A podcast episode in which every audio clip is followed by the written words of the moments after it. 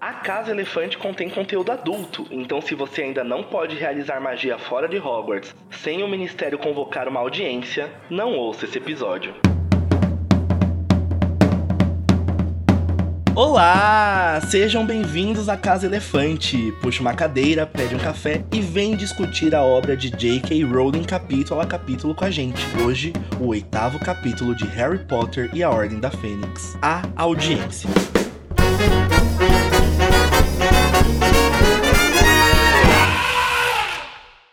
Nossos episódios eles sempre vão levar em consideração tudo, tudinho que já aconteceu no mundo bruxo, tudinho que já foi publicado. Então, se você não sabe que a querida Amélia Bones vai ser assassinada em breve, não ouça esse episódio. Eu sou o Danilo, eu tô aqui com as minhas vestes cor de ameixa, com um W bem bonito bordado no meu peito. E estou aqui com a Tami, que está usando um monóculo bem imponente para observar toda a corte. Olá, Tamis, como você tá?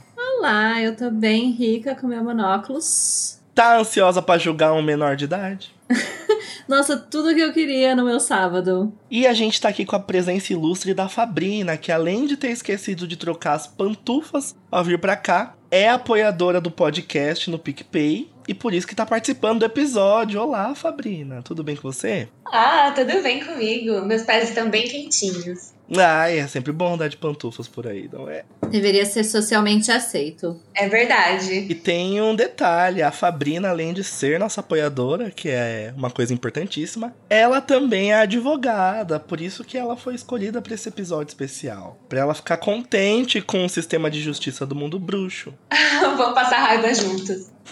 Fazer uma avaliação jurídica do quanto esse júri tá cagado. Então é isso, gente. Estamos prontinhos acomodados nos nossos devidos lugares da corte e hoje nós vamos falar sobre as emoções do menino Harry ao adentrar no seu julgamento, sobre como o Ministério da Magia é escroto e sobre as peças que começam a se desenhar referente ao relacionamento do Harry com os personagens que aparecem aqui. Tami, quem quiser falar com a gente pode entrar em contato por onde? Se você quiser comentar o episódio, corrigir alguma informação ou falar com a gente de qualquer forma, você pode fazer contato através do Twitter, Facebook, Instagram ou TikTok. Em todas essas redes você acha a gente como a Casa Elefante. A gente tem também um grupo no Telegram para bater papo sobre qualquer coisa e, e sobre a vida e sobre Harry Potter de vez em quando. E um servidor no Discord em que a gente joga RPG, conversamos até altas horas sobre altas coisas que também às vezes incluem Harry Potter. Todos os links estão aqui na descrição do episódio. E caso você viva nos tempos astecas, temos também o contato pelo e-mail acasaelefante@animagos.com.br. Isso, gente, mandem seus feedbacks, sugestões, elogios, críticas, que a gente lê tudo no Meter na Colher. Então, chegamos agora para um momento aguardadíssimo, nosso querido duelo de resumos. No duelo de resumos, os participantes tentam resumir em 30 segundos o capítulo da semana e quem vence o duelo de resumos ganha o direito de trazer um tema que vai ser o pontapé inicial da discussão. Para isso, a gente vai jogar um dado para decidir quem que vai começar. Fabrina, você quer par ou ímpar? Você que é nossa convidada, você pode decidir. Eu quero par. E o dado sorteou o número 5, o número ímpar. Parabéns, Tami. Gente, eu tô numa fase que eu não ganho nem o sorteio dos dados. Meu que Deus. pena. Tami, você quer começar a fazer o resumo ou você quer dar a honra da Fabrina começar a resumir o episódio? Veja, eu tô descobrindo que os dois são ruins. Porque eu não, eu não consigo ficar calma se eu ouço outra pessoa. E eu também não consigo se eu vou primeiro. Então eu vou decidir aqui. Nenhum dos dois, não sei. Ah, terceira Ih! via. não, Fabrina, começa, eu vou me acalmar. Vai dar tudo certo. Vai dar tudo certo, Tami. Eu confio em você. Fabrina Esperandil, você vai tentar fazer um resumo de 30 segundos do capítulo A Audiência em 3, 2, 1. Entra na sala de audiências e fica muito nervoso. E ele reconhece imediatamente que ele tá no mesmo lugar que ele viu na terceira, inclusive foi o capítulo que eu participei no livro passado. Enfim, é, tá lá o Cornélio Fudge, que começa a fazer um monte de acusação, e entra Belly Formoso, que é Dumbledore, pra salvar o dia, o advogado maravilhoso de defesa, e o Harry se sente muito feliz de ver o Dumbledore. É, todo mundo fica tenso ali nos jogadores, mas. Tempo esgotado, muito obrigado. Mas que tempo rápido! Gente, é, eu, eu cheguei. Eu cheguei a. Esse capítulo tem cinco páginas, eu falei de uma. O tempo tem essas coisas. Eu exijo, eu exijo um recurso. Aí, ó. Du duelo com o advogado é difícil. É nada, Tami. Você vai ver que é mais fácil do que você imagina. Tamires Garcia, você vai tentar fazer um resumo de 30 segundos do capítulo Audiência em 3, 2, 1. É, tá. O, ele chega na, na sala, que é audiência, né?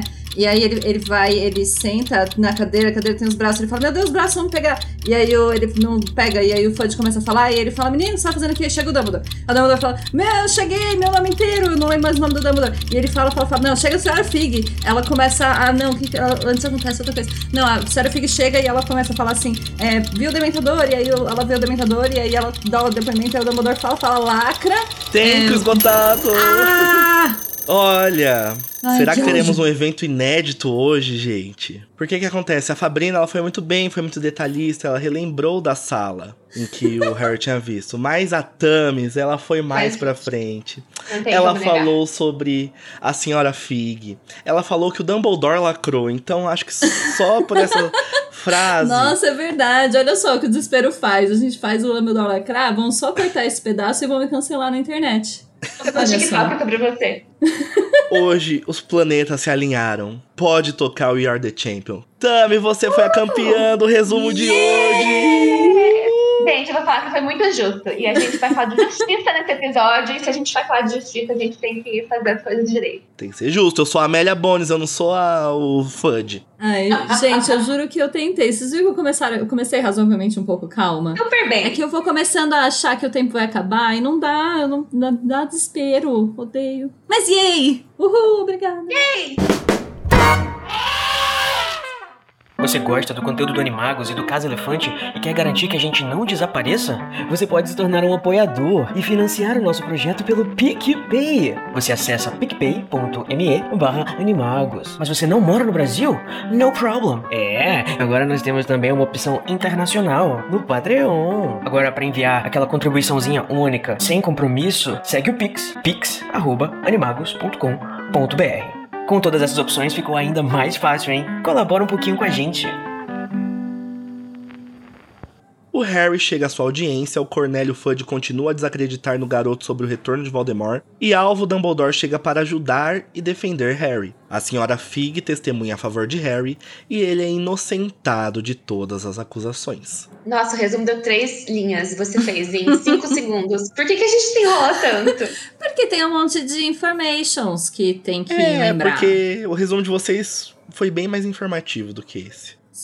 E esse resumo, por exemplo, não, não tinha ali a nuance da, da, do Harry imaginando a cadeira comendo ele. Que eu acho que é importante. Bem importante. Então é isso, Tamis. Você, como campeã do resumo de hoje, tem o direito de escolher por onde você quer que a gente comece a nossa discussão. Conta um pouquinho pra gente como a gente vai começar esse episódio. Ah, eu acho que a gente pode começar mais ou menos do começo do capítulo, que é um pedaço que, assim, só nessa releitura me ocorreu uma coisa que me deixou um pouco triste, porque eu realmente odeio muito o Percy, sabe? Então, em qualquer momento que ele aparece, eu tenho um ranço imediato e uma coisa que eu não tinha reparado. Quando o Harry tá lá sentado, ele tá muito nervoso, né, tadinho? E aí ele tenta fazer contato visual com o Percy para ver se ele tem alguma resposta e ele não tem. E eu achei muito triste porque me ocorreu agora que eu acho que ele não lembra nesse momento. Sabe aquele momento que você tá nervoso mesmo? E ele não lembra que o Percy não fala com ele ou não acredita nele. Então ele tá ah. lá cercado por, tipo, um júri inteiro morrendo de nervoso e tal. E de repente ele. Um rosto amigo, que não é amigo. Eu fiquei tão triste com essa sensação, sabe? Queria saber o que vocês acham. Vocês acham que eu tô viajando? Não, não acho que você está viajando. Inclusive, isso não tinha me ocorrido até agora. Porque assim como o Harry tem a memória de peixe, e nesse capítulo não lembrava que o Percy não tava falando com ele. e nem que acreditava dele, porque eu só lembro que o Percy é um escroto, mas acaba me fugindo essas, esses pequenos detalhes, né?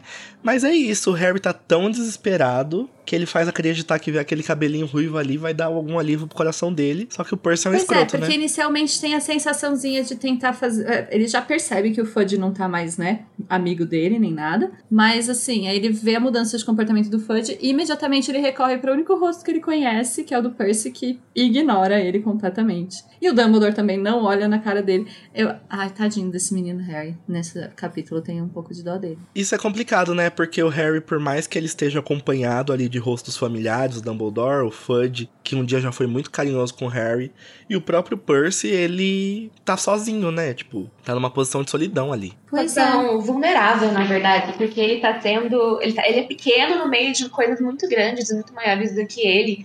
Então ele sente isso, essa vulnerabilidade. Pois é, então a gente pode ir partindo disso e partindo dessa sensação dele de estar completamente sozinho e tentar ainda algum tipo de consolo, justamente com este estrupício de ser humano, que é Percy. é, isso é uma coisa que eu acho legal a gente começar o episódio falando, que é sobre as emoções do menino Harry. Primeiro eu queria saber de vocês, quando vocês leram da primeira vez, e quando vocês leram agora, o que, que vocês sentiram nesse capítulo? Porque eu não me lembro de ter sentido o Harry assim tão vulnerável da primeira vez que eu li, tipo. Fica muito fixo na minha memória o Dumbledore defendendo ele, mas eu não lembrava dessa desses pequenos detalhes que a Rowling vai construindo no começo do capítulo, que é a ansiedade que o Harry sente está ali, o nervosismo, a agonia que ele tá ali naquela sala que ele já tinha visto em outro momento, né? Sim, até a descrição da sala é, é intimida, né? Primeiro dele lembrar da penseira, então lembrar que eram julgamentos que eram muito graves que aconteceram e então imediatamente se colocar naquela posição de estar sendo julgado por crimes, tipo o meu meu crime foi amar demais o meu primo que eu nem amo, né? pois é. então, uh, enfim, eu acho que eu concordo com você. Eu não lembro de ter a sensação tão, tão forte quanto depois, olhar, olhando com mais detalhes para toda a descrição e toda a construção desse lugar em que ele tá. Assim, e, e, a descrição de que ele senta na ponta da cadeira e a cadeira tem as amarras, né? Eu, eu falei porque. Falei brincando do resumo, que realmente nunca tinha vindo na, na minha cabeça nitidamente o que ele imagina que as amarras vão prender ele. E é uma sensação de muito, muito medo, né? Pra mim, como eu li Harry Potter mais velha, inclusive eu já tinha terminado a faculdade de Direito, sempre essa cena me marca muito, porque ele lembra justamente onde foram julgadas as pessoas por crimes horríveis e ele tá lá no mesmo lugar, dá essa sensação de abuso de poder. Ele tá. Uhum. E isso marcou desde a primeira leitura. Como que isso é possível? Como é que deixa isso acontecer com uma criança de 15 anos? Não, exatamente. E é muito legal, tipo, legal pra gente que tá lendo, né? Pro Harry é uma droga, tadinho. Mas é muito legal porque a gente acompanha o Harry na penseira, vê as pessoas sendo julgadas por crimes brutais, assim, e vê que o que ele fez era, tipo, ele tava só se defendendo, sabe? Era uma legítima defesa. E isso traz muito a proporção de o quão injusto o Ministério da Magia já tá sendo, né? Porque a gente vai descobrindo e sentindo isso junto com o Harry. E principalmente o Fudge, né? Que justamente no, no livro anterior, ou no livro... Em Azkaban, Qual que é? em Prisioneiro. Em Azkaban, né? O Prisioneiro de Azkaban, que o Fudge é tão receptivo e tenta proteger e tenta preservar o Harry de tudo, e dessa vez ele muda completamente. Eu amo essa frase que ele fala que o, o sorriso, como é que é? O sorriso. É, o sorriso de indulgência do Fudge também não existia mais. Essa frase define como a situação dele mudou, como ele era antes, ó, o menino salvador de tudo. E foi construída essa narrativa ao redor dele de que ele era só uma criança mimada atrás de atenção. Então as pessoas estão tratando ele dessa forma. Percy, o Fudge, todo mundo com exceção, né, dos amigos dele, do Dumbledore. É. E o assassinato de reputação está sendo promovido pelo próprio Fudge, né? Pois é, né, gente? A gente começa a ver como o Ministério da Magia é... age convenientemente, né? Mas eu acho que usar a, a, ideia de abuso de poder é bem claro pra gente começar também falando sobre esse julgamento todo, porque acho que até, por mais que o Fudge tivesse feito, tenha feito, a gente vai comentar mais pra frente, toda a artimanha pro Dumbledore não aparecer, mesmo assim, o fato de a Suprema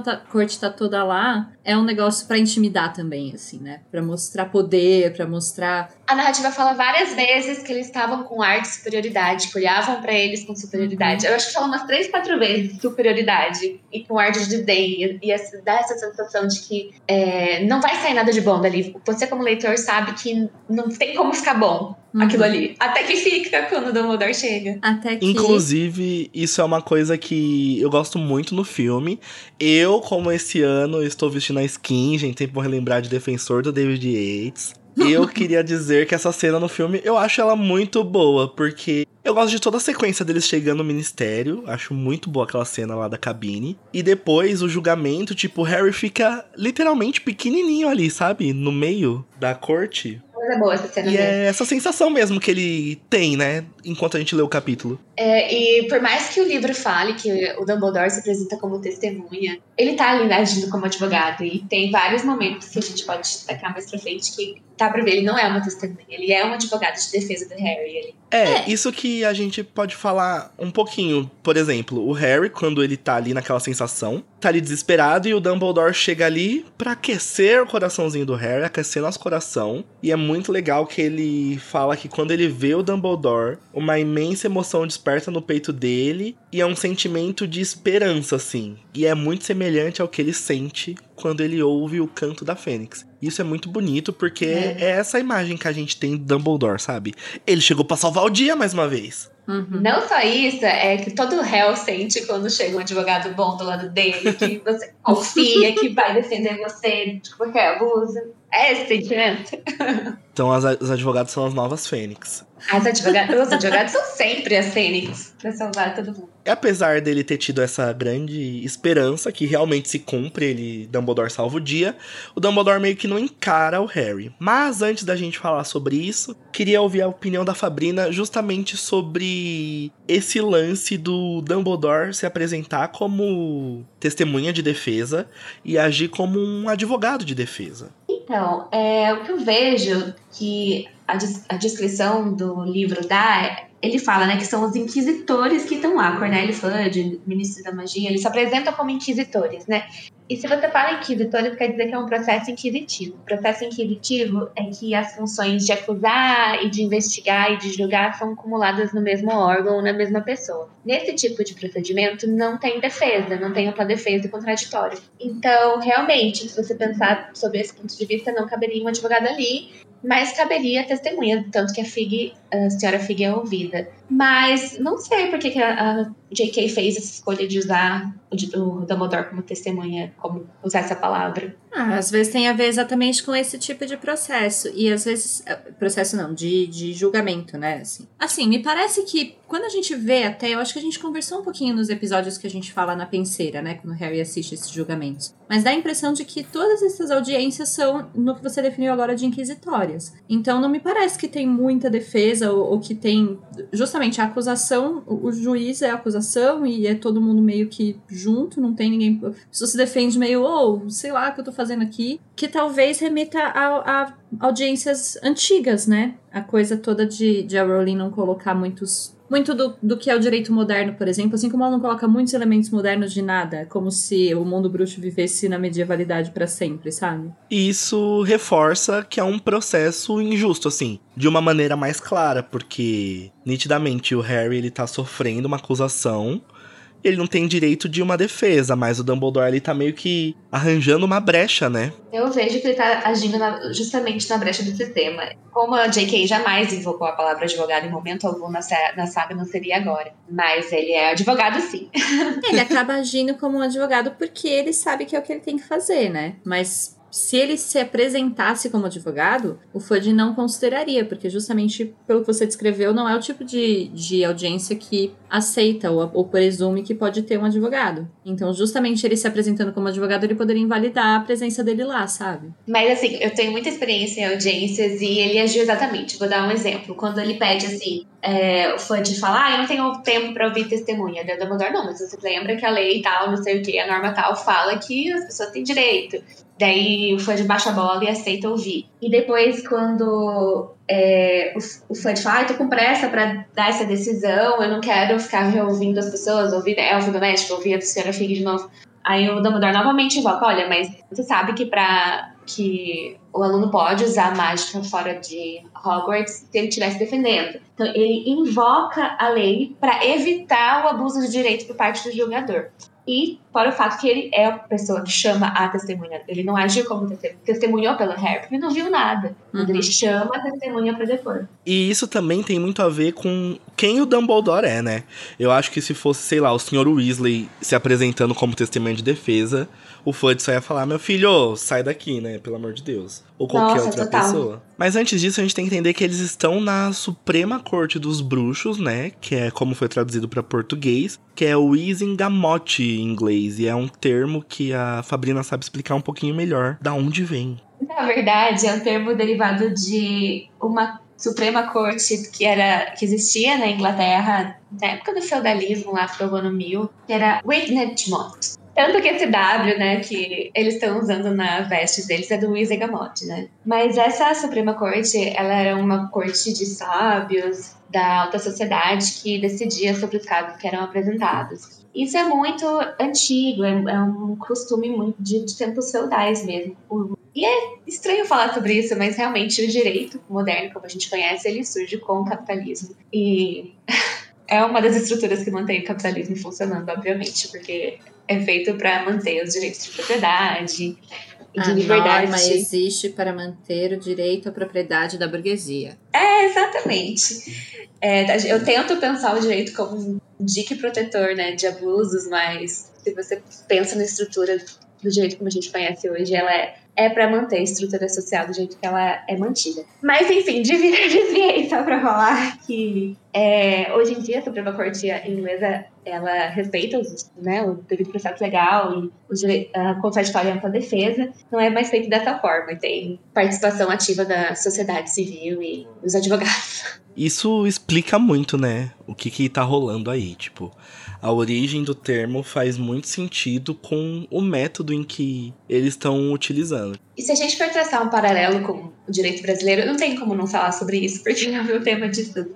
Quando você pensa em é, inquérito policial, o inquérito policial ele é inquisitivo, porque você não tem contraditório e ampla defesa. Então, a polícia, ela investiga, ela faz tudo e você não hum. pode participar ativamente dessa investigação, você não tem direito ali de intervir. E em que tipo de contexto se abre um inquérito especificamente? Quando você tem uma suspeita de cometimento do, do crime por alguém. Daí você abre um inquérito, investiga, pode indiciar alguém e remete quando todas as provas que você produziu para o Ministério Público. O Ministério Público decide se ele denuncia ou não a pessoa. Só que a partir do momento que existe a denúncia pelo Ministério Público, o processo vira é, acusatório, sistema acusatório. Tem Aí um órgão tem direito à defesa. Um órgão para julgar, um órgão para acusar, tem a defesa hum. garantida. É tudo separadinho. Mas aí o processo já foi feito todo com a base da acusação completa, por causa da investigação, né? É, a maioria dos processos tem um inquérito policial antes processos criminais, né? Sim, é, já que o, processo do Harry, na verdade, seria,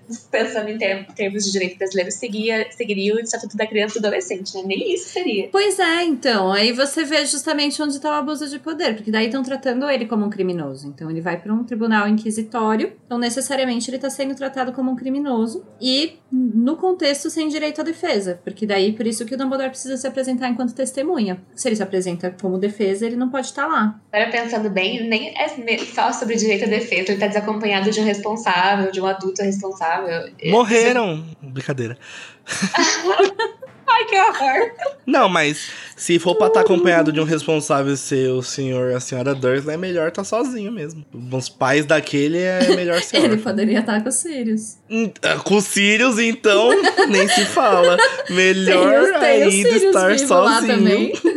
Quem que sobra pro Harry? O Dumbledore. Dumbledore? Não, deixa o Dumbledore, gente. É, mas ainda Nossa, assim, eu... o Dumbledore não poderia se apresentar como responsável por ele, né? Então, ele tá sozinho lá, coitado. O próprio capítulo Dumbledore deixa claro ali, conversa com o Fudge, que tipo, olha, engraçado, né? Quando ele inflou a tia, você ficou de boa falar sobre isso, porque o Fed fala sobre os antecedentes, né, do, do Harry, que a gente chama de direito de antecedentes criminais, né? Só que ele não, podia, não poderia invocar esses antecedentes, porque não foram investigados. E o Dumbledore fala justamente sobre isso. Olha, se não quiseram investigar naquela época, vocês resolveram isso de outra forma, vocês não podem ficar invocando isso pra tentar aplicar uma pena mais grave pro menino. E ele tá certíssimo, não pode. Perdeu a chance. Choices. Aham. E o Dumbledore ainda dá a chance ali, fala, se quiser eu trago o Dobby aqui, o elfo doméstico. Ele agora é funcionário de Hogwarts. Aí o Fudge, ai, deixa pra lá, sabe? Mas, gente, a gente já tá indo muito à frente aqui no julgamento. Queria voltar um pouquinho, que é na filha da putagem, que é o atraso proposital. Que o senhor Ministério da Magia, ele começa a mostrar as garrinhas aí. Uhum. Não mandando a coruja na hora certa, querendo atrasar Harry, querendo atrasar Dumbledore. Que sacanagem, né? Super abusivo. Muito abusivo. E, tipo, sorte que o Dumbledore, ou ele é um homem realmente muito adiantado,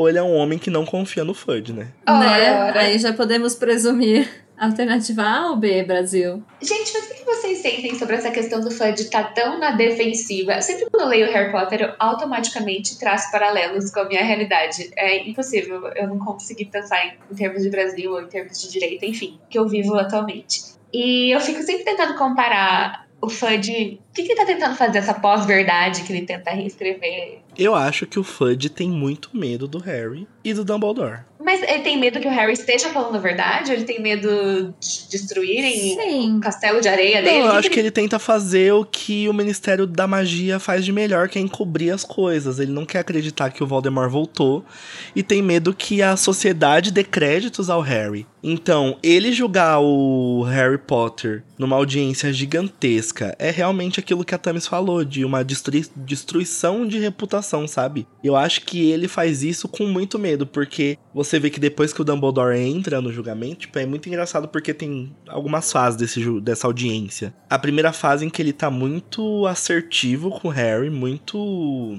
Como que eu posso falar? É, é Até assertivo mesmo. confiante, tipo, né? é, tá Demais. muito confiante, ele tá super confiante, ele vai perguntando, não deixa o Harry responder. E quando o Dumbledore chega, ele sabe quem é alvo Dumbledore, ele sabe o poder que o Dumbledore tem. Ele já tem o histórico de medo do Dumbledore tomar o lugar dele. Ele Uhum. deixa isso claro lá no último capítulo, lá os caminhos se separam do Cálice de Fogo. E ele sabe como o Dumbledore é bom de lábia, né? Tipo, como ele consegue. Justamente ele já achou uma brecha ali assim, no testemunha de defesa.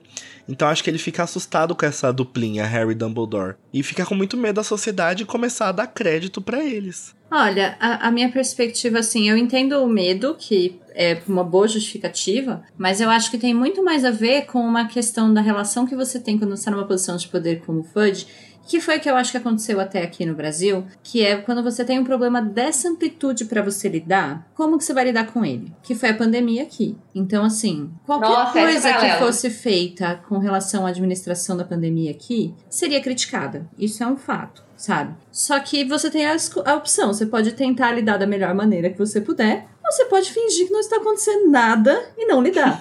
Exato. E, e é o que me parece que ele tá fazendo, sabe? É, é uma questão de você. É onde nasce o negacionismo, né? É você falar assim: não, não, não, não vou lidar com isso daqui, não. Eles estão mentindo, eles são. Um tá louco, o outro quer aparecer. E, e é você, então, tornar a narrativa mais favorável pro seu lado para que você não precise lidar com aquilo. E pra mim, enfim, é claramente o que ele tenta fazer em nome de se manter no poder por mais tempo. Eu concordo demais. O Dumbledore tá tentando avisar, o Harry tá tentando avisar. E o fã de ministério quer fingir que nada tá acontecendo pra per- se perpetuar no poder ou prolongar mais essa sensação de que tá tudo bem. Pra ninguém questionar. O Dumbledore é Átila, Átila e a Marinha. O, Átila o Harry com é o Átila. Carisma. o Harry é o Átila. O Harry é o Átila, o Dumbledore é o. OMS.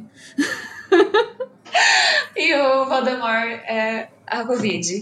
E o Fudge é o Moro. Total, de certeza E que quem que é é o o. Bolsonaro? O Moro não era Ah, o é. Bartô? A Dolores Umbridge. É porque o Fudge é o ministro, mas nessa situação ele é o juiz também. Então ele pode ser o Bolsonaro e o Moro, até porque tem muita diferença entre os dois? Acho que não. Os dois são a mesma coisa, então no fim não faz diferença. Pois é, porque a questão é essa, assim, quando, até quando ele então se posiciona nesse julgamento, fazendo. Eu, eu realmente escrevi no, na, quando a gente tava lendo, foi o que eu pensei, Cornélios Moro, porque claramente, assim, olha só, tem evidência, tem prova, tem testemunha, tem tudo. Ah, mas eu quero acabar com isso logo, quer dizer, quero dar logo o veredito que eu já tenho aqui na minha cabeça. Não tem que vocês ficarem dando prova, evidência, essas coisas, sabe? Eu já tenho um veredito aqui. Eu só preciso fazer o julgamento porque é necessário. Então, isso, essa eu acho que é a parte pior dessa audiência.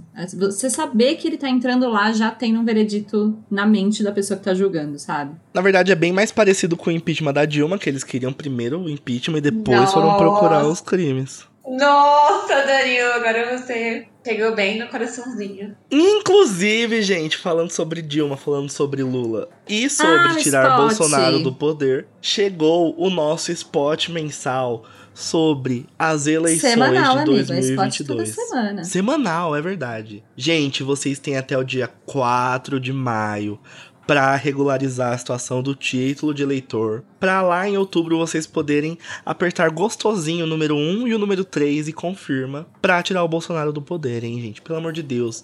Se você é jovem, adolescente de 16 anos, tire seu título. Se você mudou de estado, regularize seu título. Isso é um suplício que nós fazemos e vamos lembrar todo domingo. Inclusive, gente, acabei de receber aqui no meu ponto. Todo o processo de regularização também pode ser feito online. Então pesquisem. Se você não quer pegar fila no cartório, vai dar Só seus faça. pulos, vai arrumar seu título, vai, se vira. E quem não vai estar na, na própria cidade que vota na época da eleição já pode solicitar o voto em trânsito. Até agosto é o prazo e é uma alternativa. Caso você já saiba que vai estar viajando, não vai estar, não vai ser possível votar, não deixe de votar. Não- Por gente, favor, cada este voto é importa. o foco. Todo voto vai importar. Vão atrás dessas coisas. Então, voltando à audiência do Harry, nós já descobrimos, graças a Fabrina, que foi um processo inquisitório, né? Então vamos falar dos inquisitores. Primeiro, Cornélio Oswaldo Fudge, né? Ministro da Magia.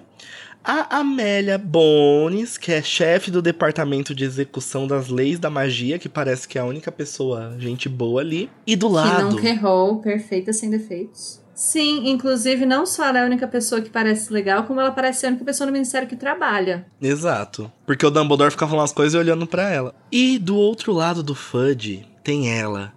Esse momento chegou. O momento mais aguardado por mim. O Oh my aparecimento da mamacita com a língua de chicote. Dolores Umbridge pode entrar. Uh! Mamacita. Mamacita. Ela tá ali quietinha. Eu acho incrível que a primeira aparição dela é exatamente o momento em que ela se entrega.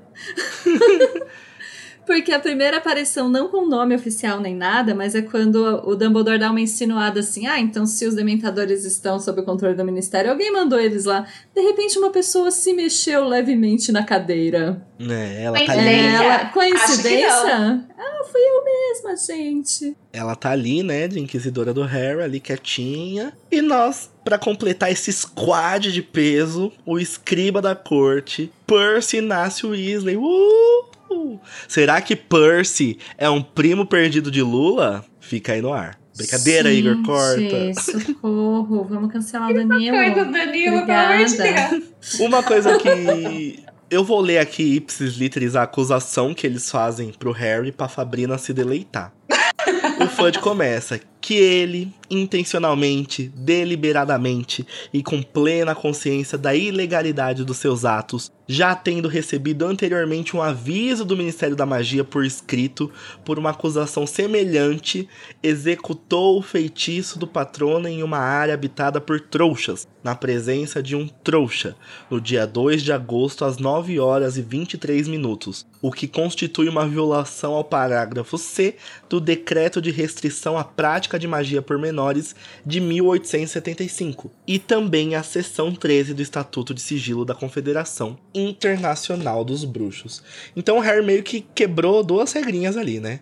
Primeiro da Confederação, né, do sigilo, e também o decreto de restrição à prática de magia por menores, ou seja, era as cabanas certo, né, pro menino Harry. Mas então, apesar da gente já ter constatado que toda essa audiência é de fato um abuso de poder gigante, tem um outro fator que é importante lembrar, que esse tipo de, além né, da, dele ter violado o negócio porque ele estava se defendendo, é o trouxa em questão sabe que magia existe. Ele mora com o Harry. Então, assim, ok, a área habitada por trouxas é de fato uma violação de todo jeito. Mas isso também deve ser levado em consideração na hora de julgar, né? É, eu acho tão interessante que, é, se você traz para o direito penal o que está sendo feito, realmente o Harry fez tudo isso. Porque a resposta dele é sim, mas isso deixa claro que quando a gente analisa crime, o, o fato tem que ser, ah, eu vou falar conceitos penais, mas o fato tem que ser típico, antijurídico e culpável. Então,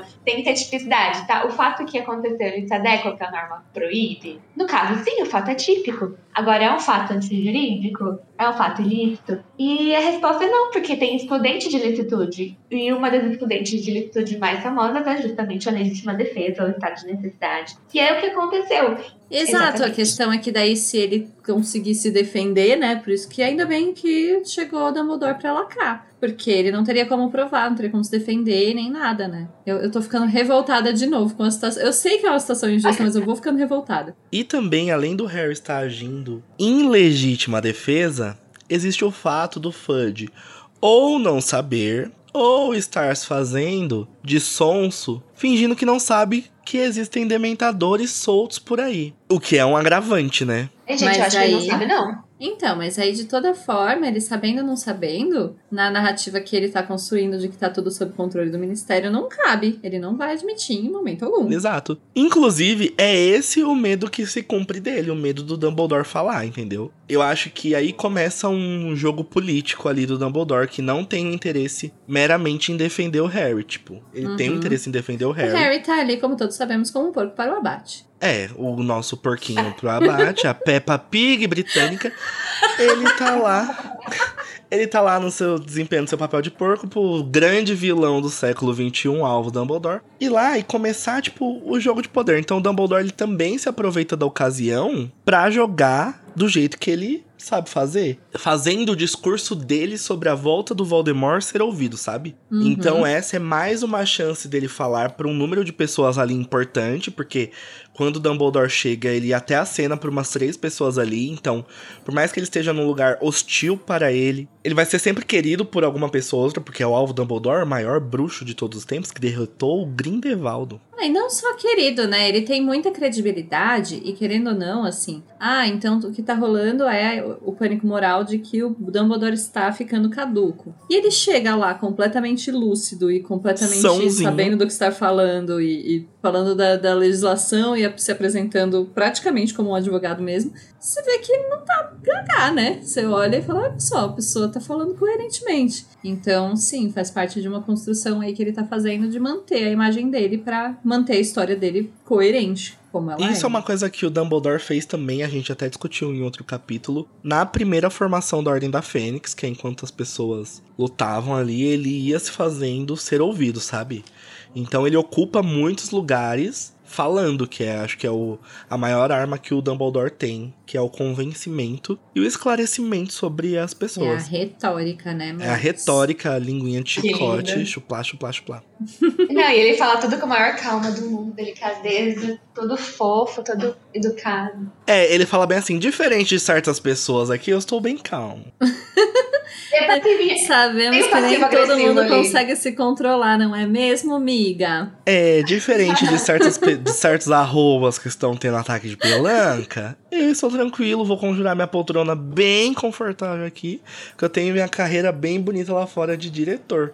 E isso é uma coisa maravilhosa, quando o Fudge fala, ai, sem falar do que, que o Harry anda aprontando na escola. Ele fala, olha aqui, você não vai legis- legislar sobre a minha escola, tá? Na verdade, o Fudge É, vai então, em breve. Esse, esse é um ponto de virada, até a gente vai falar depois disso, né? Mas eu acho bem relevante essa discussão aí entre eles dois. Ah. Arma de Chekhov. Como é que é? Arma de Chekhov? Não, então, bom, eu comento depois quando for a hora, mas eu não acho nem que é a arma de Chekhov, eu acho que realmente acontece aí, sabe? Ah, a decisão. decide. É, Entendi. Ah, antes eu queria falar também que o Harry ele fala que fez o patrono, né? E é um patrono corpóreo, as pessoas ficam chocadas porque alunos daquela idade realmente não fazem patronos. Obrigado, professor Lupin, pelo patrocínio. pelo patrono. Pelo patrono. E daí o, o Harry já demonstra como ele é um mago poderoso, né? Isso fica implícito aí. Isso muda um pouco a visão das pessoas sobre ele. Tipo, meu Deus, olha, o menino consegue fazer um patrono, né? Porque, olha. Mas é, e ajuda gata. justamente também isso, né? Assim, levantar a moral dele que justamente tá sendo desacreditado. Então, ai, tá querendo se mostrar, mas ele sabe fazer várias coisas. Eu tô defendendo o Harry, gente. Bem raro. Esse capítulo realmente me dá muita dó dele. Gente, é engraçado a, a Tamis, né? Todo capítulo ela defende o Harry, todo capítulo ela fala que é raro. ela tá capítulo. igual. Ela tá igual tapa na pantera. Eu fumo todo dia sem pular nenhum, mas não sou viciado. Não sou viciada. Eu defendo Não é Harry todo todo capítulo, capítulo, não, sem pular nenhum. Mas muito não sou Dumbledore inclusive. Harry Caps Lock segue meu ranço eterno. Ah, não, Tamis. Não lá. vamos entrar nessa discussão aqui. Muito se falou sobre Alvos Dumbledore como testemunha de defesa, mas nós temos outra testemunha de defesa que é importantíssima, que está com Harry desde o começo, com a casa dela fedendo a gato. A senhora Fig, que ela vem como testemunha de defesa, uma testemunha ocular, né, do que aconteceu. A verdadeira testemunha. É, a verdadeira testemunha, tipo, a única, eu diria, né? A Fabiana? única, é verdade. a única testemunha e quase que a única prova também, não é? Porque não tem como eles, sei lá, chamarem os dementadores pra dar depoimento. Ou poderiam até, eu acho. Se os dementadores estivessem respondendo ao ministério, ou, enfim. Se eles tivessem algum interesse em realmente investigar a situação, né? Mas sim. E uma coisa que eu acho legal de falar sobre ela é que, né, a gente vê justamente outra nuance do, do pensamento preconceituoso bruxo, dessa vez com relação aos malogros. Que, assim, ninguém praticamente sabia que ela poderia ver dementadores. E é- eu acho sempre muito interessante de ver a- essa ignorância que acontece com relação a qualquer tipo, qualquer bruxo que não se adequa. Eles simplesmente não sabem o que acontece, como funciona, não se interessam como a magia funciona. É sempre assim: existem os bruxos, existem os outros. Exatamente. E es- esse desdém que eles. é, Não todos tratam ela, né? Mas de certa forma a ignorância demonstra que eles têm esse desdém com relação a ela. Eu acho interessante que aparece bastante nesse capítulo. Não, ele que é maluco, né? Porque a população malogra é uma população que tecnicamente precisaria estar sob cuidado do Ministério da Magia, porque eles são bruxos, né? Também. Eles só são Uhum. bruxos que não têm os poderes, mas eles são totalmente marginalizados e a ponto do ministro da magia, a pessoa que tem um cargo mais importante do mundo bruxo, não saber uma coisa básica se, é, se a senhora Fig consegue ou não ver dementadores. E ela fica até ofendida, sabe? Tipo, é claro que eu consigo, você tá maluco? Inclusive é uma grande perda de tempo, como eles simplesmente marginalizam os bruxos malogros, que é a nova grafia, né, gente? Que antes a gente usava o termo aborto, Uhum. mas com a nova ortografia do acordo ortográfico de 2016 de Animais Fantásticos, nós usamos o termo malogros. E eles simplesmente marginalizam ao invés de aproveitar essa chance de ter ali uma ponte entre o mundo trouxa e o mundo bruxo, né? Que são pessoas que transitam entre esses dois mundos. Por exemplo, a senhora Fig, ela vive a sua vida tranquilamente ali numa vila trouxa, ao mesmo tempo que ela sabe reconhecer um dementador de longe, sabe? Mas então, aí volta na arrogância do, da- dessa comunidade bruxa, principalmente mais. Nunca vou parar conseguir não usar. Burguesa. que justamente não se interessa, né? Não se interessa por essa integração, não acha que, que seja digno, às vezes, de existir. E é uma chance perdida, exatamente como você falou. E eu vejo que essa leitiva da senhora Fig, ela demonstrou muito bem como é que a gente se sente desconfortável quando a gente está perante autoridade. Ela começa assim, ela fala uma coisinha, eles debocham dela, é, indiretamente, óbvio, fica um deboche tão aberto assim, mas é. E ela vai se diminuindo, vai ficando mais nervosa, o Harry também. E eu vejo isso que as pessoas não sabem, elas não foram educadas e elas não sabem lidar com a situação de prestarem um depoimento, né? É, eu trabalhei fazendo audiência por muitos anos e eu sempre tentava deixar as testemunhas e as partes mais confortável possível, porque é uma autoridade ali perante você. Você tem muito medo de falar uma coisa errada. Gente, a gente fica nervoso fazendo resumo aqui, não é de resumo. pra- Exato, imagina na ser frente. Eu- pelo Eu Danilo. dando um depoimento, eu seria exatamente assim. Ah, eu tava lá e aí eu não sei, apareceu um cara e fez. Ah! As pessoas fazem exatamente isso quando elas estão sendo testemunhas. Dá, dá muita dozinha. Mas, e como é importante ter alguém ali pra acalmar a pessoa, pra instruir pra como ela deve falar, o que ela deve falar, e pra ela saber que ela não, não vai sofrer nenhuma sanção por estar falando ali. E, mas os juízes são bem grossos e o Fudge é bem grosso também. Não sabe lidar Pois com, é, com eu, eu acho bem legal, assim, de perceber mesmo nesse capítulo também, que quando justamente a Madame Bones começa a tratar ela como uma pessoa normal, assim, só perguntar, mas aí o que aconteceu? E aí como foi? Aí ela começa a ficar mais confiante e contar a história direito. Quando tá só o Fudge falando, ela tá, tá meio, ah, não sei, é- é, sei lá. E ela vai ficando um pouco mais à vontade quando ah, tratam ela de, de maneira a ficar à vontade, se sentir mais à vontade, sabe? É, é engraçado que o próprio Harry, ele desconfia da senhora Fig, tipo, ai, sério, ela Uhum. veio de pantufa. E Não, ela mas- começa a dar uma descrição muito vaga do que, São os dementadores, né? do que são os dementadores. O Harry fala, meu, minha filha, não é assim. Aí Mas ela depois... capa! Ele não tá correndo. Os dementadores correndo. Eu acho ótimo, imagina os dementadores maratonistas, assim. o PA do Big Brother. Mas é isso, aí depois ela consegue dar uma descrição exatamente de como é sentir. E é engraçado que ela cita que aquilo traz lembranças horríveis pra ela. Então, os dementadores são um risco ali pra todo mundo, né? Tipo, o que será que a senhora Fig viu ou ouviu enquanto tava sentindo os efeitos dos dementadores, né? Nada de bom. Fabrina, você quer falar um pouquinho sobre como Dumbledore consegue dobrar o júri? O Fudge acaba armando uma armadilha pra ele mesmo. Então, eu vejo que o Dumbledore, ele só, ele traz uma outra perspectiva. Porque assim, você percebe que nem todo mundo ali naquele júri tá de má vontade. Mas como o Fudge que tá conduzindo as perguntas, eles entram, no- entram na onda. É por comodismo, por preguiça de pensar. Não necessariamente por má fé. A gente dá pra ver que nem todos estão ali querendo condenar o Harry. E o que, que o Dumbledore traz? Ele traz um novo ângulo pra olhar aquela situação que estava sendo olhada né, por um binóculo ali. Tá olhando só a pontinha do iceberg.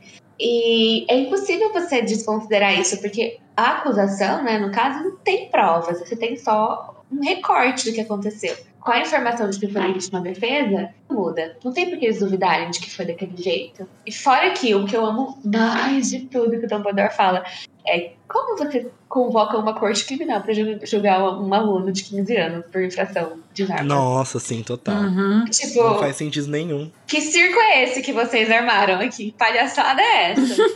e é aí que eu acho que ele conquista de vez o, o júri. Não tem como você ficar imparcial diante dessa situação. Não, eu amo que o Dumbledore fala isso porque ele mostra realmente nesses tempos que são tempos perigosos ali, né? Com que o ministério tá gastando energia, tipo, que é uma infração juvenil ali, e não com que deveria estar gastando energia. E daí ele até fala, você sabe minha opinião sobre isso pro FUD, e ele fica incitando as pessoas ali em volta darem uma pensada. Isso, tipo, é muito importante no jogo político que o Dumbledore faz. Pra Sim. fazer dois ângulos, né? Uma outra forma de ver a situação. Não, e justamente trazer essa perspectiva, porque eu acho que a gente volta um pouco no que. em como tá sendo a retórica do FUD, que é negacionista. Assim, coisas que até ontem não eram necessariamente verdade, que o Dumbledore tá ficando gagá. E aí você. inici- Não, mas inicialmente até a pessoa pode comprar isso, sabe? Falar, não, é verdade, mas é Total. meio loucura, né? O menino lá, e aí do nada ele faz um patrono, e aí ele não sabe se defender direito.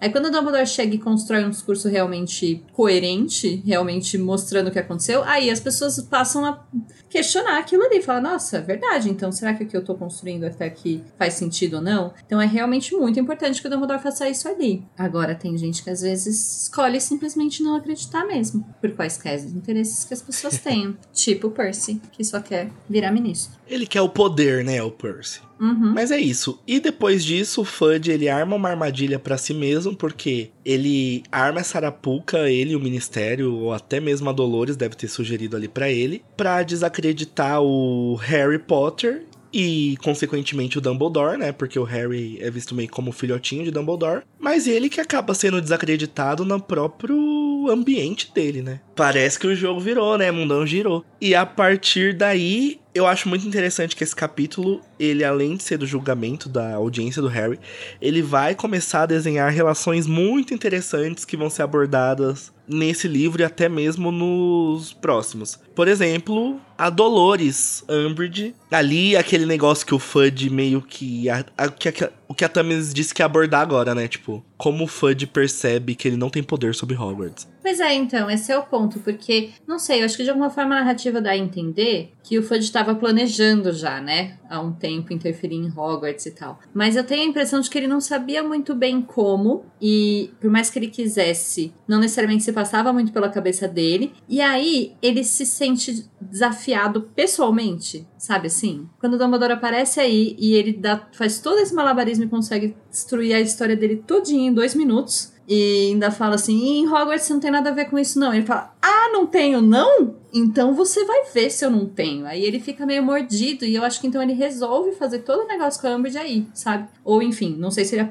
né, tem a ideia com a Umbridge necessariamente, mas ele resolve realmente interferir em Hogwarts depois desse julgamento. Eu acho que faz super sentido. E eu acho que mais sentido do que isso, eu acho que a Umbridge é aquele diabinho, sabe? Ele está literalmente com o anjinho, que é a Bones, e a Umbridge, que é... A Bones, inclusive, que é osso duro de roer. E a Umbridge... Ai, meu Deus. Piada do Igor, gente. Ele que obriga a gente a fazer essas coisas, tá? Esse tipo de humorismo. E a Amber que, E a Amber que é o diabinho. Então, eu acho que enquanto uma tá tentando manter a pose ali, tipo, trabalhando de verdade, a Amber fica assim, dando uma risada argentina, que eu amei essa descrição. para imaginar a risada que, que ela risada dá. argentina. É, aguda, uma risada aguda, uma risada Evita Peron. Don't Cry For Me, Ministério da Magia. Meu Deus. E eu acho que a Amber fica dando uma manipulada ali no FUD, tipo, olha, esse lance dos dementadores é muito uma coisa da Amber, né? Porque é ela que fica pessoalmente atacada quando ele fala dos dementadores, tipo, então é, o senhor tá insinuando... foi ela que fez, né? Mas justamente uhum. aí ela tem que... Por isso que até talvez realmente o FUD não saiba que, que foram eles, que foi ela, no caso, que mandou os dementadores. A questão é, o, o, voltando na questão anterior, não interessa ainda assim para ele investigar, né? Mas assim, ela que fez e ela que tá agindo, e aí ela que vai falar assim: ah, mas você vai deixar mesmo o Dumbledore fazer isso? Eu não deixava. É, vai deixar, vai deixar, vai deixar. Ih, xingou a mãe, hein, fã? O Dumbledore xingou sua mãe, hein?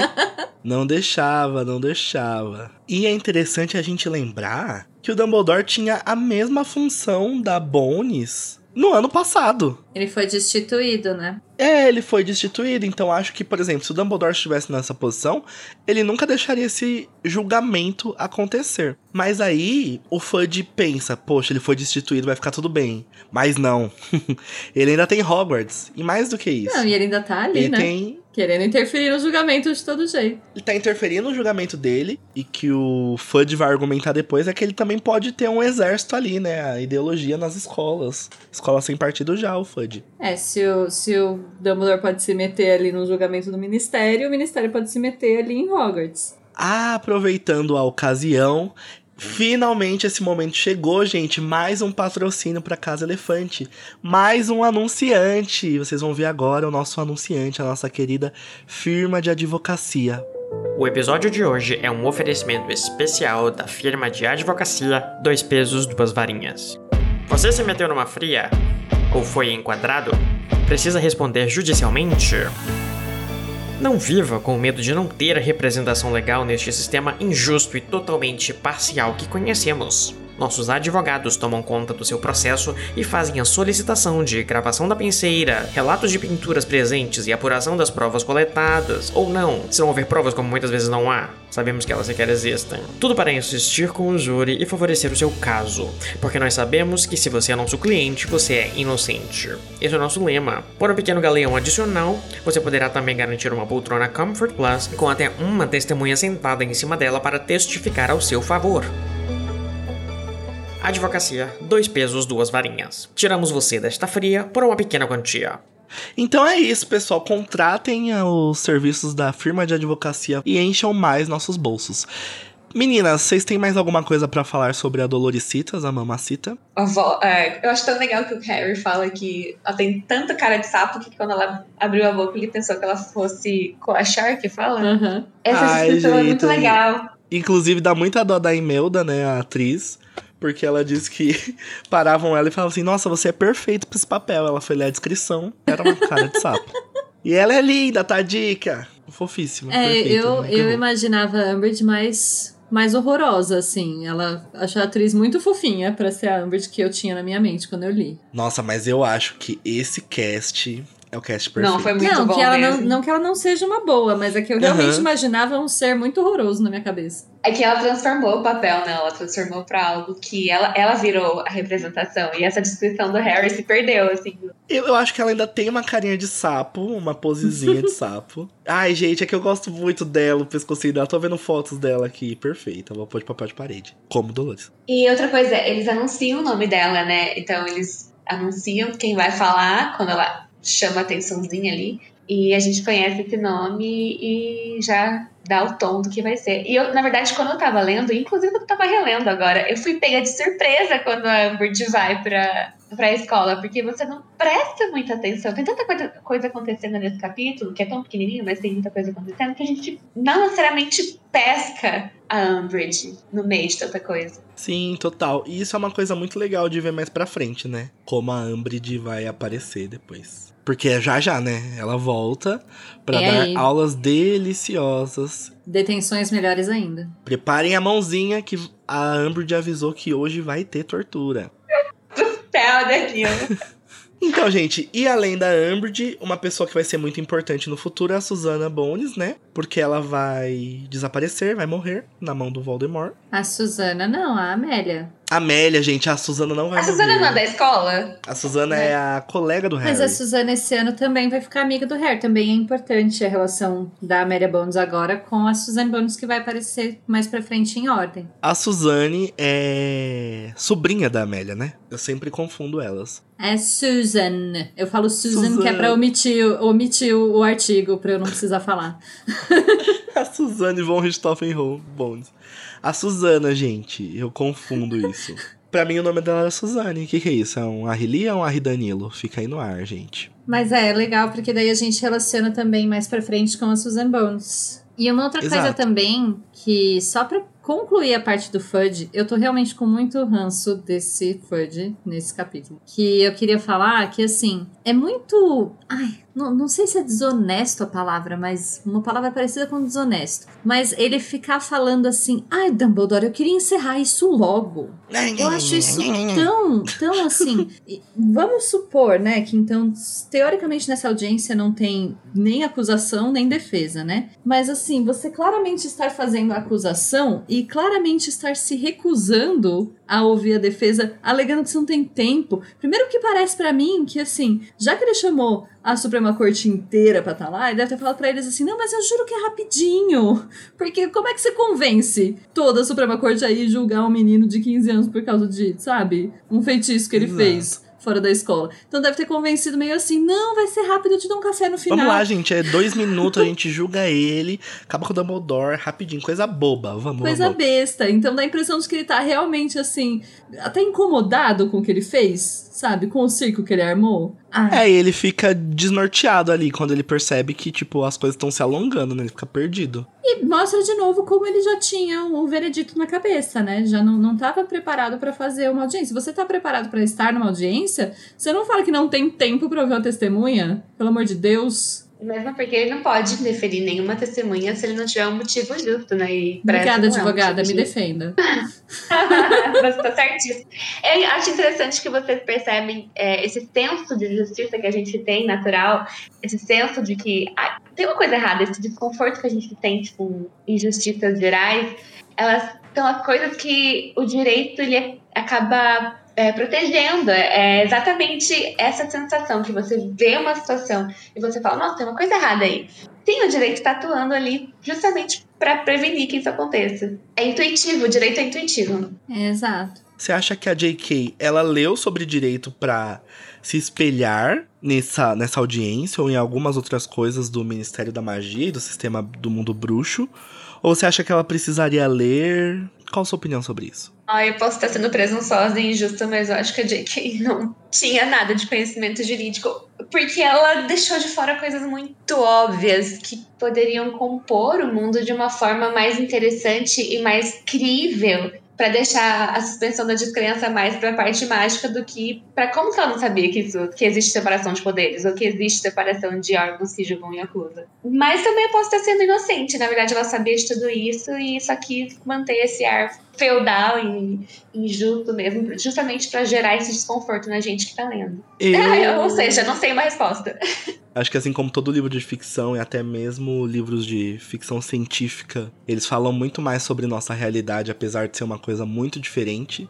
Eu acho que é igual aqui no mundo bruxo. Por mais que não seja crível, ele conversa muito com a gente. E acho que essa é a mágica, sabe? A magia. E é verdade, justamente. Agora, o tanto de discussão que gera e o quanto que a gente consegue relacionar com a nossa realidade só de ler essas coisas. Então é isso, acho que estamos encaminhando pro final do capítulo, mas sem antes dizer sobre o desprezo, sobre a cara virada, sobre o olhar não dado, o oi não dito, um oi, tchau, fica com Deus e de vez em quando boa noite. Dumbledore ignorando o menino Harry. Tamis, esse esse momento é seu, pode falar um pouquinho pra gente. Como você se sente com o desprezo de Alvo Dumbledore? Ah, eu venho falando disso há, há alguns capítulos já, porque eu, eu acho que esse é o erro do Dumbledore nesse livro, né? A forma City como 12, ele é trata. Ah, a forma como ele age tanto com o Harry quanto com o Sirius é o que leva ao, ao desfecho que a gente tem. E aqui eu acho que é a primeira vez, assim, que ainda parece pro Harry que é coisa da cabeça dele, ainda tá rolando um, um gaslighting, assim. Não, não, acho que ele não está me ignorando. Eu acho que ele está apenas sendo muito formal, porque estamos numa audiência, né? Então, a gente, enfim, vai, vai com o tempo depois do Harry realmente percebendo que não era coisa da cabeça dele. Mas é aqui eu acho que é o, é o primeiro sinal de que o, o Dumbledore tá tentando evitar o Harry. E isso afeta muito ele, né? Ao longo desse livro, que Uhum. já tá muito fragilizado, já tá muito, muito doido, gritando com Eu com acho os amigos. muito doloroso. Doloroso demais, porque é o que a gente falou, né? Ele já não tem uma figura paterna. Uhum.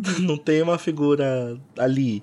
Tipo, ok, o coração dele se... Uhum. Literalmente não tinha absolutamente ninguém que poderia ser Não responsável legal por ele nesse julgamento. E pensa a quebra de expectativa, tipo, ele fica maluco quando o Dumbledore chega, o coração dele fica todo quentinho, e no final o Dumbledore só dá as costas. Pensa a relação que eles construíram nos quatro primeiros livros, e mais uma vez ele sente o desprezo. Porque é tudo que o Harry ganha no começo de Ordem da Fênix. É desprezo, solidão e depressão. Nossa, a forma, a forma como o Dumbledore trata o Harry nesse livro, ai, me parte o coração. Ainda mais porque eu não gosto da explicação final pra, pra isso. no- então eu fico, ai, Dumbledore, pelo amor de Deus. Não precisava desse drama todo. Uhum. Ah. Mas é isso, gente. Vamos aproveitar que nós enchemos nosso coração de raiva do Dumbledore e vamos lançar o nosso Avada. Avada que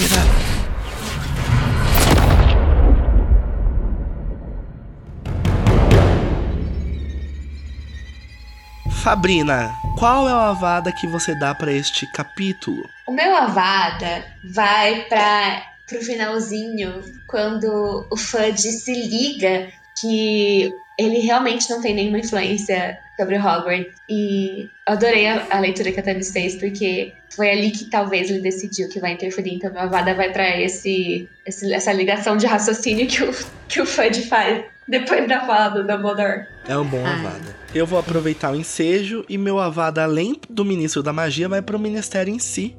Porque, mais uma vez, o Ministério da Magia mostrando que tem muitas falhas em muitos sentidos. A gente abordou bastante nesse episódio. Então, mais uma avadinha pro Ministério pra coleção. E você, Tamis Garcia? Pra quem que Talvez vai uma o seu faculdade Avada? de direito ajudaria o mundo da magia. Ou não.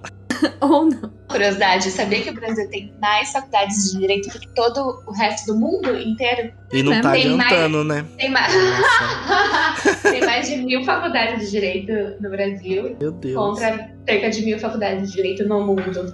Pois é, essa raça de advogado tá se propagando, infelizmente. Bom, o meu Avada vai para especificamente Cornélio Moro, porque eu acho o ó esse, essa audiência. E eu queria citar o pedacinho que o Dumbledore fala que foi o pedacinho que fez esse nome nascer na minha mente. Que foi o seguinte, quando ele tá fazendo a defesa do Harry, no caso a testemunha, né, de defesa do Harry, ele fala pro Fudge: Na sua admirável pressa de garantir o respeito à lei, você parece, inadvertidamente, tenho certeza, ter esquecido algumas leis. Ah! E, enfim, meu avada então vai para este juiz que quer combater a corrupção das, dos menores de idade que fazem magia fora da escola. Nossa, total pacote anticrime, porque tudo que o Fudge vai fazer lá na Hogwarts é o que o Moro fez no sistema penal. Ai, absurdo e abusivo. Pacote anticrime. É sobre isso. Ai, e você viu que os três avadas foram pro, pro Fudge? É. A gente nem falou da Umbridge nesses avadas. Nossa, é porque a Umbridge eu me comprometi É a que a nunca dar uma Umbridge- avada pra ela, né? Só patronos, então. Meu Deus. Ai, meu Deus do céu. Produção, momento não não, vai me chegar. deixa nesses episódios. É, mas a, a Umbridge, eu acho que vai chegar o momento dela. Aqui a gente tem um vislumbre de Vai. Umbridge que a gente passou por cima, mas ela, ela vai ter o seu momento. Tem bastante momentos. Vamos aguardar que esse momento vai chegar.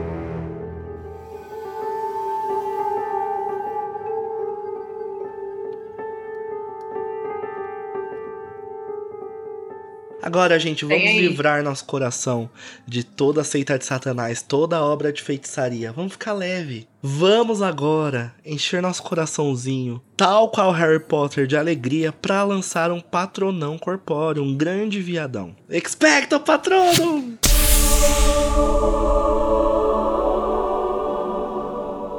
Fabrina, qual que é o seu patrono para o episódio Audiência? Tava patrono pra senhora Fig e dois momentos que eu acho maravilhosos. Perfeito, O tem- primeiro, o primeiro é quando eles pedem a descrição do. Eles falam "Qual- como é que eles eram. E ela fala, um era, um era magrelo e o outro era grande. Eu amo tanto. é maravilhosa! Eu amo essa quebra de.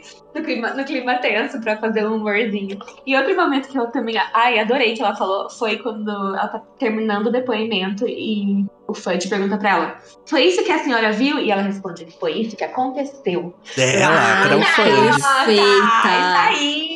Em dois segundos é o ela pisa no. Fudge.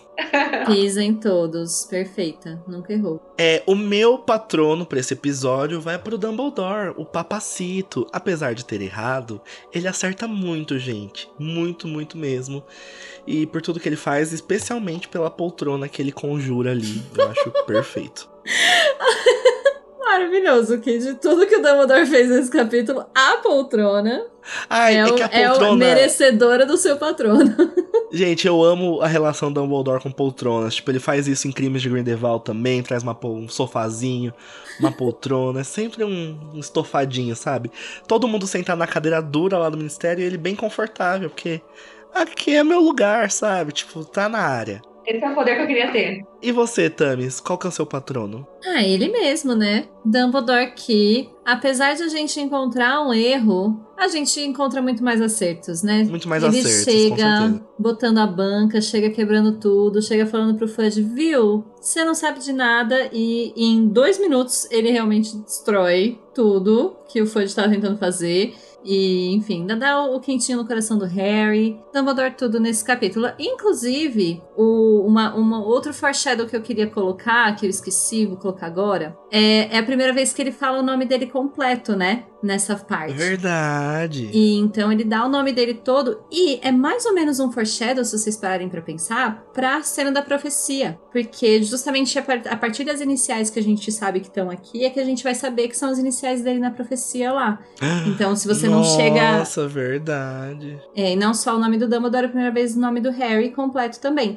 Como é uma audiência, de novo, a, a Rowling faz uma coisa, né? São pistas ocultas, então tem vários nomes completos. Tem o nome da Umbridge também, o nome da Amelia Bond, etc. Mas enfim, é justamente porque se você tá lendo então a cena, o, o capítulo da profecia, é, é uma pista que você ainda pode pegar se você ver as iniciais ali, porque daí tem as iniciais do Dumbledore, tem as do Harry e a do Tom, que a gente já conhece, então dá pra saber. É, se bem que tá escrito Lorde das Trevas de todo jeito, né? Com um ponto de interrogação. Mas de toda forma, fica aí a dica de Foreshadow, porque foi assim que eu eu fui quando eu tava lendo a primeira vez. Eu, Pera, qual que é o nome do Dumbledore? Ah, eu fiquei Agora tudo faz sentido. É verdade. Lá na frente vocês vão ver que o nome dele é Alvo Severo. Meu Deus. Mas é isso, gente. É com o nosso coração cheio de alegria, com patronos especialmente para os nossos nossas testemunhas de defesa, né? Dumbledore, Senhora Fig, que nós vamos caminhando para o final do episódio. Gostaria de agradecer a presença da Fabrina. Obrigado por ter participado e por todo o aconselhamento jurídico de hoje. Adoramos entender juridiquês um pouco melhor, somos muito gratos. Eu que agradeço por vocês terem me convidado para participar. É uma honra estar aqui com vocês e é muito divertido gravar com vocês. Me diverti muito. Arrasou muito. Então é isso. Obrigado também a presença da Tami com seu monóculo. Obrigada, gente. É isso. Comentem, mandem comentários, falem o que vocês acharam na, Isso, das mandem comentários aqui. pra gente nas redes sociais. Arroba Casa Elefante em tudo. E o e-mail é casaelefante.animagos.com.br.